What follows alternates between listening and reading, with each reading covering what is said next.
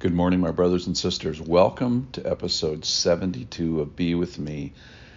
I was going to title this The Last Sentence in Matthew, and I rejected that.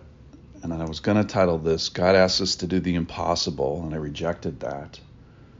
And today I'm going to call this I Am With You. Get your Kleenex. I've needed four already this morning. We're finishing the Gospel of Matthew, the last words, the last sentence of the Gospel of Matthew, the great conclusion. And it's called the Great Commission, and it hit me in a certain way. But just imagine how the disciples would have felt at this last moment. I'm going to read it now. The Great Commission, Matthew 28, verse 16. Now the eleven disciples went to Galilee to the mountain which Jesus had directed them. So they obey. Good job. And when they saw him, they worshiped him, comma, but some doubted. This killed me. Verse 18 And Jesus came and said to them, All authority in heaven and on earth has been given to me. Go, therefore, and make disciples of all nations, baptizing them in the name of the Father, and the Son, and the Holy Spirit, teaching them to observe all that I have commanded you. And behold, I am with you to the I'm I'm getting this wrong. And behold, I am with you always to the end of the age. So my first thought was uh, this doubted thing. So these these disciples, the doubt, they had seen Mary Magdalene come back from the tomb. They had seen the women come back from the tomb. They had seen Peter and John come back to the tomb. They had seen the guys on the road to Emmaus come back from the tomb. They had seen 500 people uh, uh, resurrected out of the tombs uh, in, in, Jerusalem. They had seen Thomas, you know, refuse and doubt.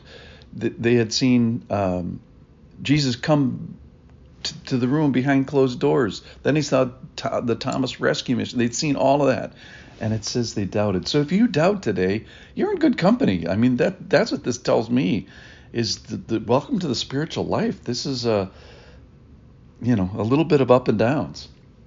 But the the big thing, two big thoughts for today. That wasn't even one of them. One of them is what they asked him to do is impossible. He's asking them, you human beings, here's your job is to initially connect and then strengthen the connection of a holy God, all powerful, all creating God, with a sinful man and womankind who doubt, even amidst great evidence, and in one sense, only God can make disciples.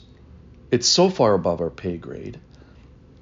I mean, it's odd that he'd want us even in the first place. It's it's awesome, awesome as in drop your chin to the ground and just wonder that he'd bother with us in the first place, and that he went to all this trouble to make the universe and planets and orbits and rotations and heat and sunrise and water management to keep us alive that he would be mindful of us. Why? What is man that you are mindful of him? That's my just awe thought today.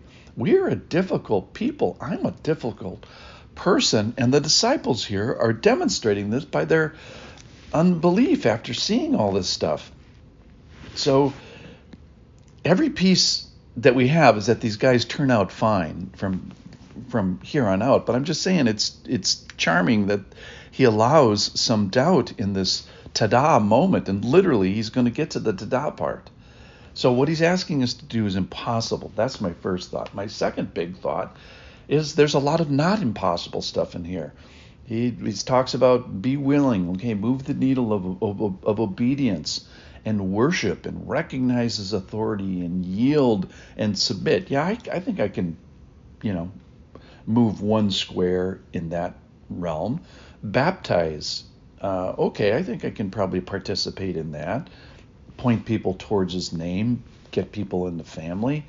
Uh, teach, encourage people to obey the call, you know, shout out the, the call to obey a little lo- louder. So, on one hand, the big stuff is that this is absolutely impossible. And then there's like these subtasks of possible things that we're doing. But the biggest point of is in the last sentence.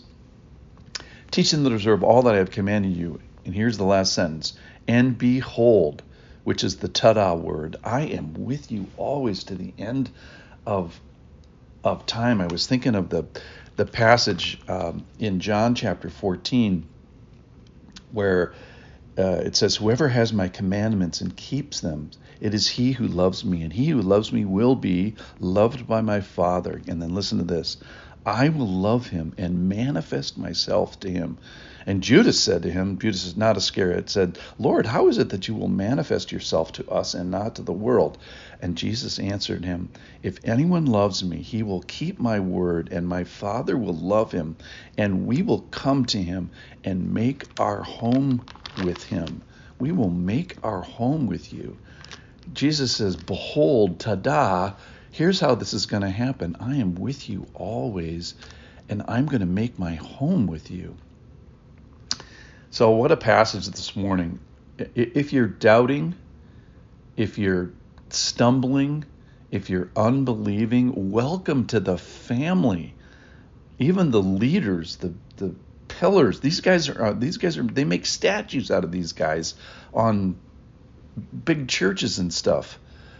Welcome to the family. It doesn't mean that you're not going to make it. I think that's encouraging that they even put this in this tada passage that the that the knucklehead disciples are, are doubting. So you're in good company. Welcome to the family.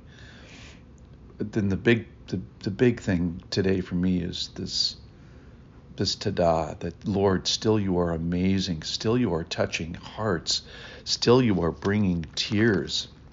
So yes, there's a task, but there's this touch of God. Uh, yes, there's a to do, but there's the tada. Uh, and there's a job to do, but then you get Jesus. There's there's work to do, and there's this wonder, and there's this width that He gives us. In a sense, on one hand, He tells you to go, you know, work and bust your butt, but the the important part is the behold part. So there's this going, uh, but the essential part for me is this: you get me. I am your portion. Behold, I am with you always to the end of the age. I'll see you tomorrow.